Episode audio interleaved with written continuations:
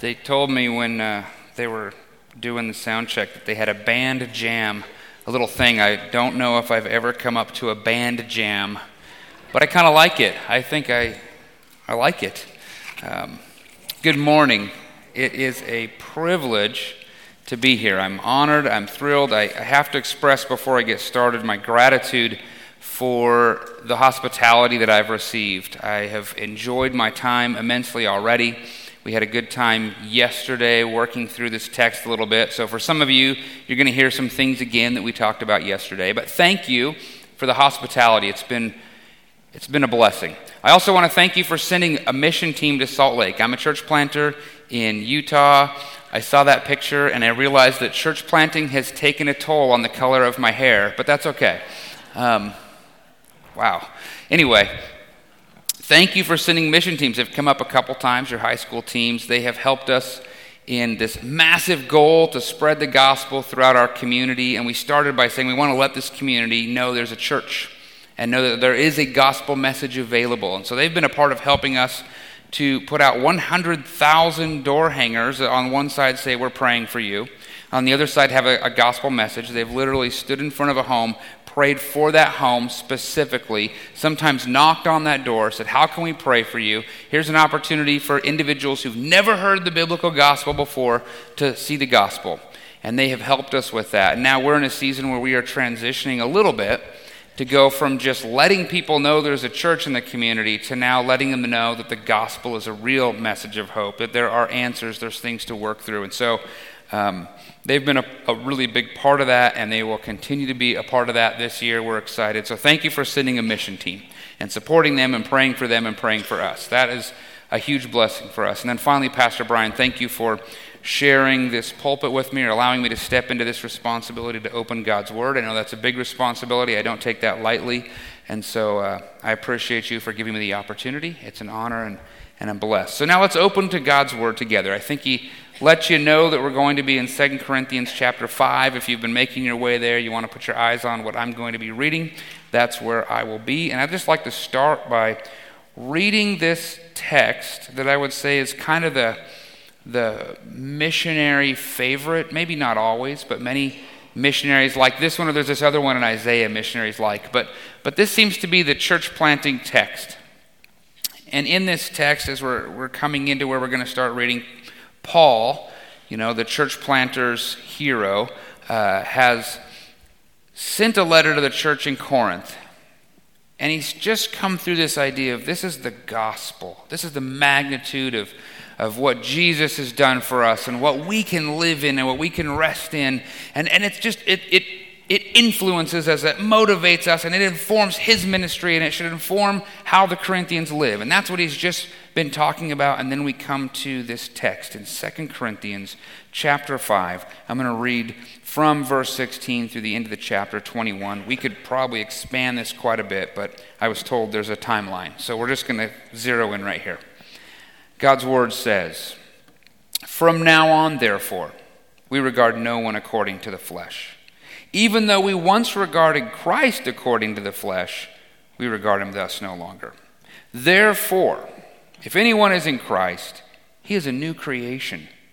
The old has passed away. Behold, the new has come. All of this is from God, who through Christ reconciled us to himself and gave us the ministry of reconciliation. That is, in Christ, God was reconciling the world to himself not counting their trespasses against them, and entrusting to us the message of reconciliation. Therefore, we are ambassadors for Christ, God making his appeal through us. We implore you on behalf of Christ, be reconciled to God. For our sake, he made him to be sin who knew no sin, so that in him we might become the righteousness of God. This is God's word, and I have to confess that I think I have inappropriately, at times in my life, used this word to try to encourage the people in the church where I pastor and, and maybe others to be missionaries, or a better word from the text is to be ambassadors. Because I've, I've read this text to them, and then I've said, Look, you're a new creation. Now you're an ambassador. So now you need to get on out there and make more ambassadors. And on the one hand, that kind of sounds right, right? And so that should implore us, it should compel us get out there and make ambassadors. And then I watched as nothing happened. I went, what gives?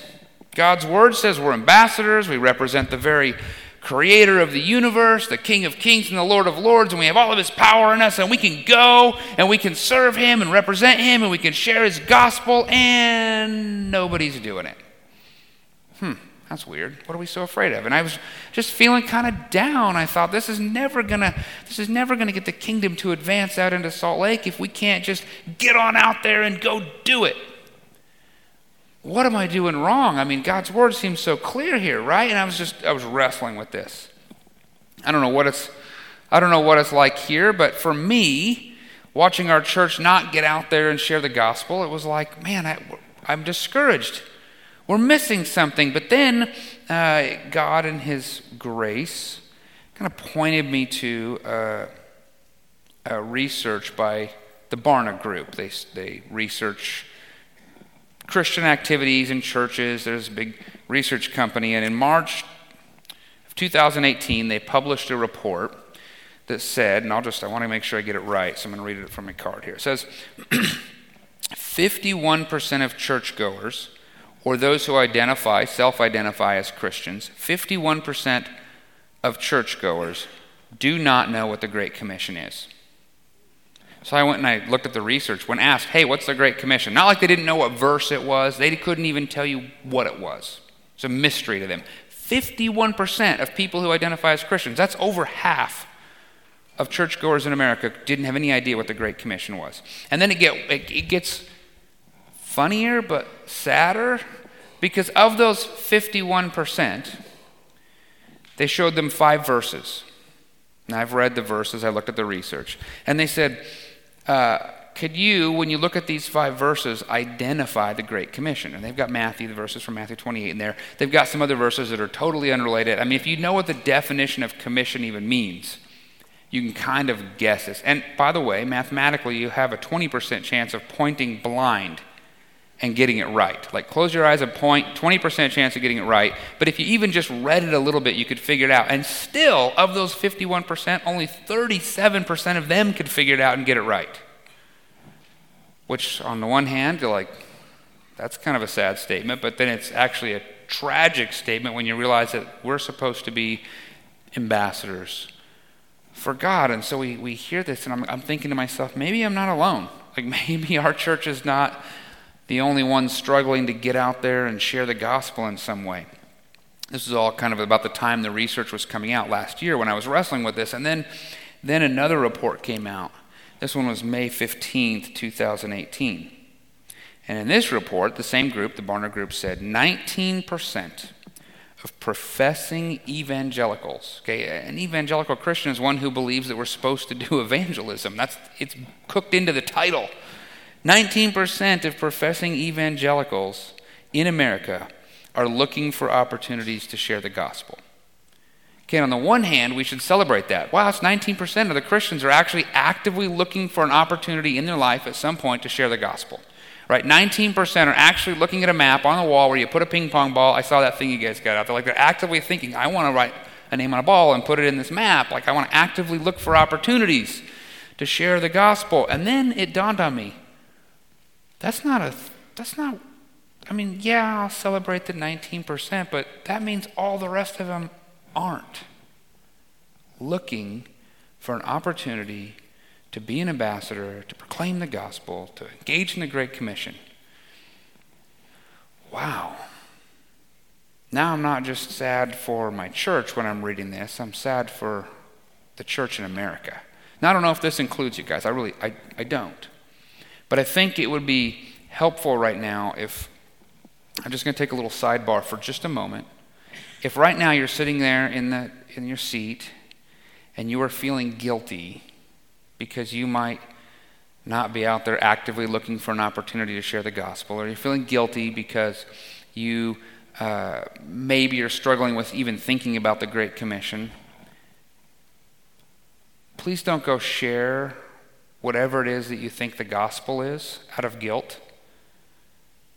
Because Romans 8 1 says, There is therefore no condemnation for those in Christ Jesus. So if you are going out to share the gospel because you think somehow God is not happy with you and doing that will make him happy with you, or you're feeling some kind of guilt, don't share. Don't do it. I don't know what it is you're going to be sharing, but that's not the gospel. Because in the gospel, where Christ has saved us and redeemed us and given his rest and said, Enter into my joy, we get to join Jesus where he is. And we get to find our joy in that. So if sharing the gospel isn't bringing you joy, then maybe there's some work to do there. Because in the Great Commission, we often forget the last part of it. You know, maybe you remember the Great Commission. You know, go therefore now, make disciples and into all the world, baptizing them in the name of the Father, the Son, and the Holy Spirit. Many of you, like me, maybe memorize that in the King James, and then I'm trying to translate out of the King James into another translation in my memory verse. But then it goes on, and it says, "Thus" or "Lo," depending on, or maybe none of that, depending on your translation. Behold, I am with you to the end of the age.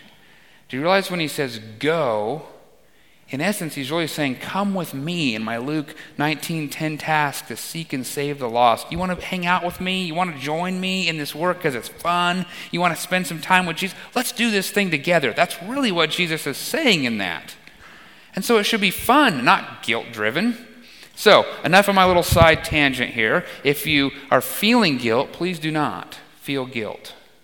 Please do not go out and feel like you have to go share the gospel. Instead, maybe there's some conviction. The Holy Spirit's moving, like, come join me in this. Okay, so that was really helpful for me when I started kind of processing. But then I went, well, now wait a minute. What about the text we just read?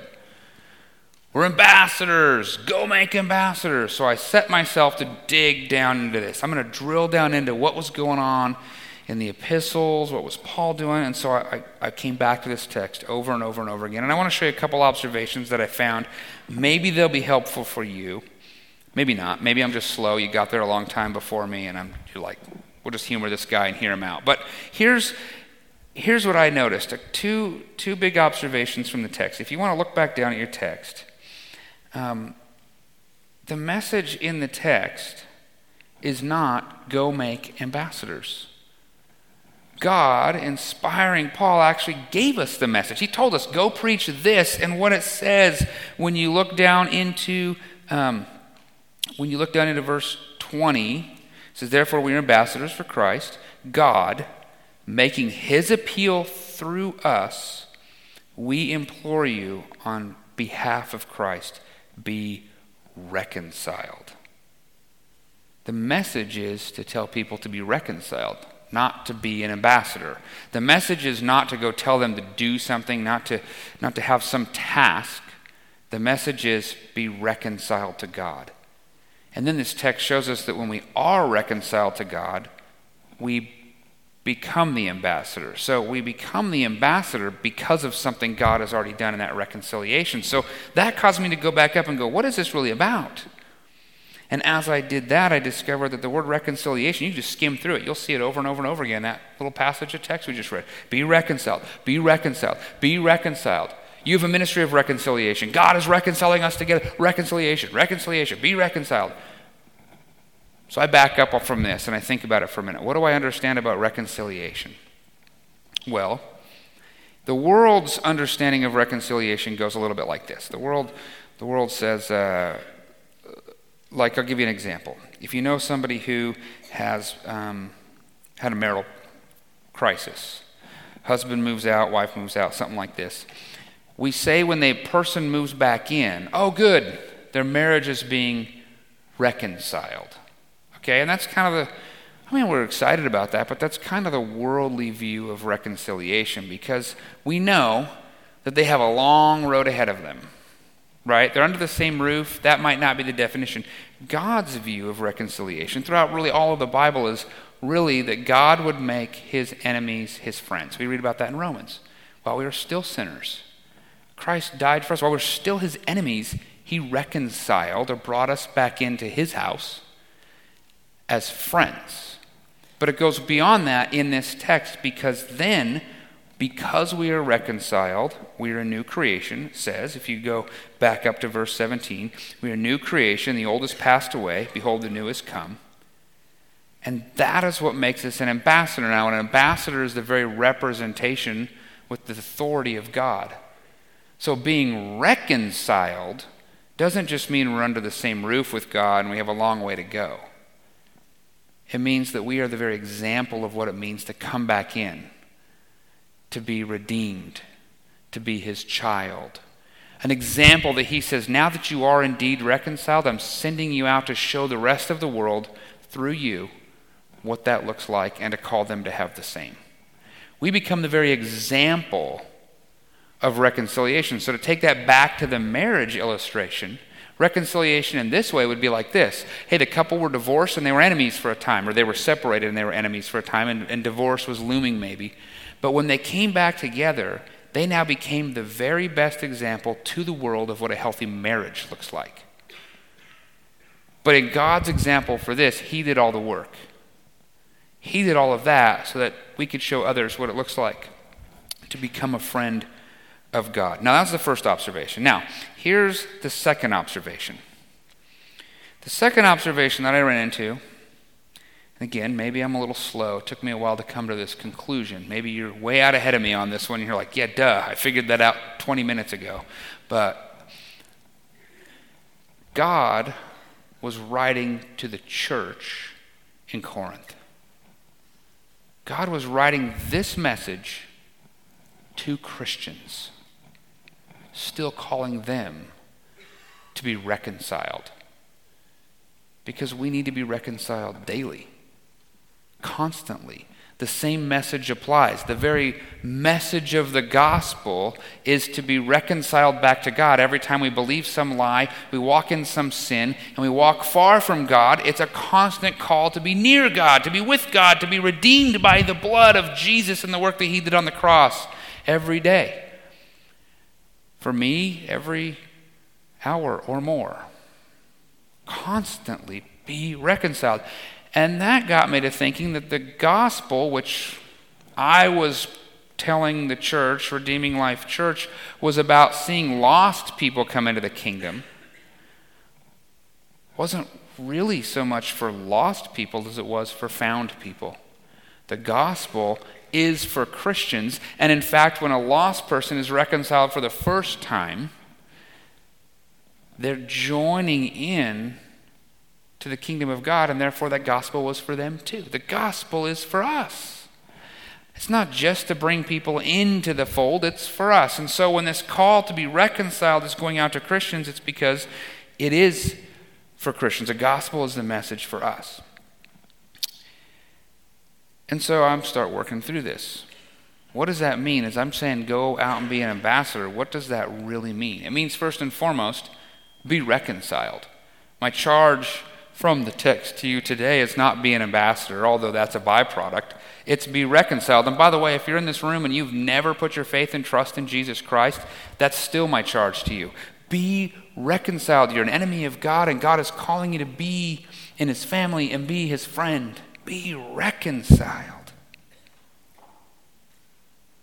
And then for the rest of us, we need to see that the gospel applies to us. And so, as I was pushing Redeeming Life to get on out there and share the gospel with unbelievers, people who didn't know Jesus, I realized they're never going to have a conversation with a lost person about the gospel who might even be hostile, might not believe this is the word of God, might not be willing to hear about God, if they don't even know how to have a conversation about the gospel to their brothers and sisters you guys in here, the people to your right and your left? Do you, do you know how to talk about the gospel to each other? Because if we all need to be reconciled constantly, then we need to be proclaiming this message to our brothers and sisters in the church, the home team, the ones who are going to be more open and receptive to hear this. So they're never going to talk to the lost people if they don't have a conversation with found people about the gospel. I thought, well, that's pretty cool. That's helpful. And then I realized they're never going to talk to the church about how the gospel will call our brothers and sisters back into reconciliation in the blood of Christ and the family of God, if they don't know even how to do that for themselves, if we have no idea how we are going to be reconciled, How in the world can we charge someone else to be reconciled and be the example of reconciliation in the home team? And then, even more so, we're never going to be able to share that to the, to the world outside of the home team. And so we have these three conversations. We've, we've learned, okay, we've got to preach the gospel to ourselves and be reconciled first. That's what's going to make us this ambassador, give us the credibility of the message. Then we need to take that into our church family, to our brothers and sisters, to see health, to see growth, to see those who are struggling in some way be brought back in. And then the natural byproduct will be that people will be asking of us about the hope that is in us. Simply because we, they're seeing a redeemed people. We will actually be the ambassadors that this text says we are because indeed we are reconciled. So now here's the, here's the big question that comes up. And this is where I get to almost leave you guys to work through this for the next semester or more. How in the world do I preach the gospel to myself, to my brothers and sisters, and then have it become a natural byproduct to the lost world? How do I do that? Yeah, good question. We're still working through some of that. But let me give you some ideas we've come to. We've actually, uh, here yesterday, talked about this some. So some of the people here talking about that, I understand that you're, um, you're uh, I think you call them foothills groups, might be looking at this, and especially the D groups. So just a little plug for D groups. My brother over here is trying to get people into D groups, right? So, so I think they're going to work on that there too. So there's another opportunity. But here's what, here's what we talked about yesterday. We're going to talk about this afternoon. Here's what we've been talking about at Redeeming Life, and that is that that we need a tool we need some way to really grasp the gospel. And so we grabbed one. There's lots of tools you can use to share the gospel. There's gospel sharing tools out there like crazy. But we grabbed one that I thought was simple and, and easy. And I understand you've had its creator here to talk about it here. We grabbed the Three Circles gospel sharing tool, the Life on Mission tool. And, uh, and we said, okay, we want to start to understand this, but we want to start with prayer. If we're going to really understand how to preach the gospel, if we're going to understand how to really grasp God's word, we need to start with prayer. And so I have found a very helpful psalm.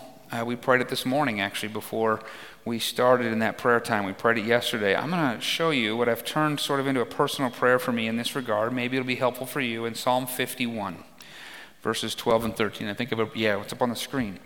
Uh, listen to this. There's this picture of sort of being restored about being redeemed, about being forgiven. And at the end of that little section, as it moves into the next section about proclaiming, this is the bridge. Verse 12 says, Restore to me the joy of your salvation. Okay? Restore this joy. I know it. I haven't lost my salvation, but I've maybe lost the joy of it. Restore the joy of salvation and uphold me with the willing spirit.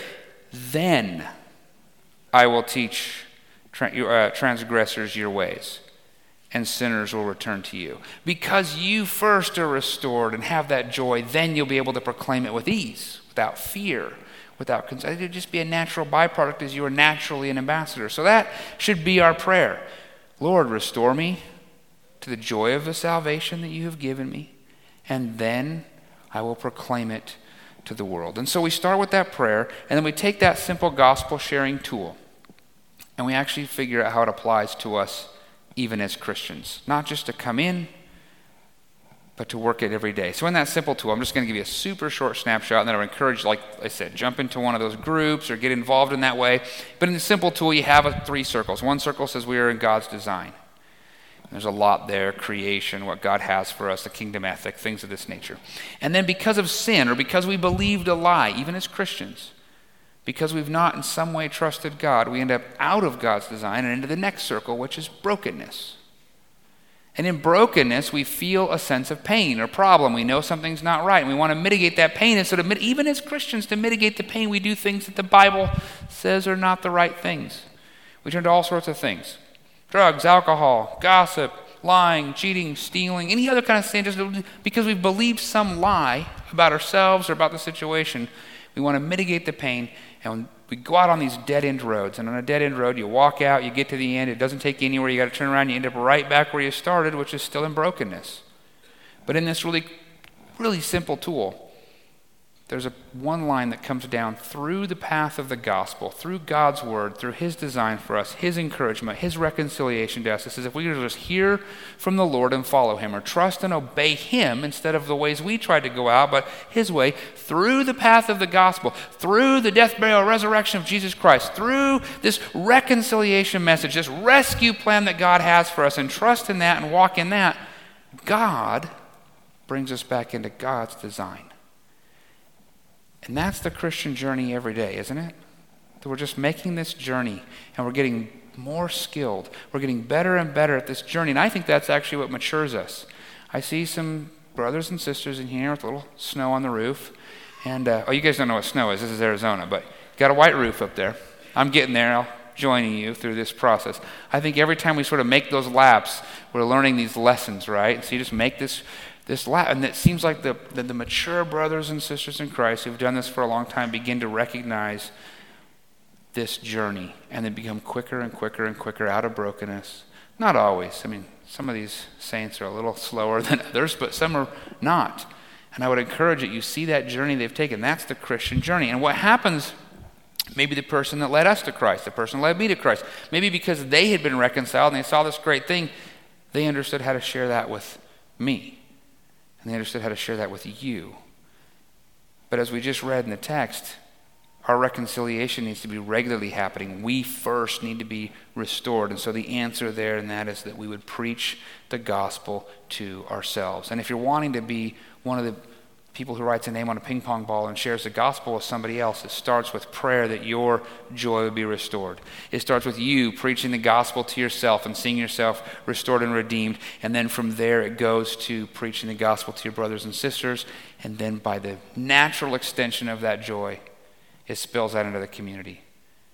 So I want you to imagine for a moment what that might look like in your workplace, in your neighborhoods in the gym where you work out. I don't know what that's like. I haven't worked out in like 50 years. But where you go, if the people around you were able to see through you as an ambassador God's gospel, his message of reconciliation, and actually be made friends of God from wherever they're at, imagine the impact that might have in the community, in your church, in your home if this was a very natural, regular routine of our life, preaching the gospel to ourselves, and then letting that actually spill over into the rest of the community. This is what we're working on, and I understand this is what you guys are maybe going to start working on this idea of preaching the gospel to yourself for the next semester and beyond. So I want to encourage, I'm just barely able to scratch the surface from this. I've been working on this for a year in my mind, meditating and thinking on it. And how, how do I do this better? How do I do this in my family? How do I do this in the church? I would like to challenge you. Maybe it's not my place, I'm not your pastor, but as a brother in Christ, I would like to challenge you to be reconciled to God every day. Preach the gospel to yourself. And then I hope that the overflow of what's happening in your heart will spill out into all of Phoenix. If I may, I'd like to pray for you and just ask that God might do this thing for you. And then I'll, uh, you know, we'll hand this back over and we'll worship some more. I hope you'll join me this afternoon if you've signed up for that to be a part. We're going to talk about that some. So if I may, I just would like to pray over this church. Lord, thank you for Foothills Baptist Church being here. There's a light in this place. God, it's my request that you would redeem all those who are far from you in this room every day that you would restore the joy of our salvation, those who are resting in Christ and trusting in you, that you would just restore that, and then out of that joy, out of the overflow of that joy, you would bring the people that we work with and the people that we know and the people that we love around us who don't know you into that same joy. God, it's a challenging thing, but it's my prayer, Lord, that over the next few months, you would do a, a, an amazing thing through your redeemed, restored ambassadors in this church. And God, for some in here, we might just need to experience that fresh like we haven't in a long time. For others who are regularly in this rhythm, may they help to encourage their brothers and sisters to the right and the left. But God, above all, may our restoration to you bring you glory and honor Lord, to make you famous in this place. It's in Jesus' name. Amen.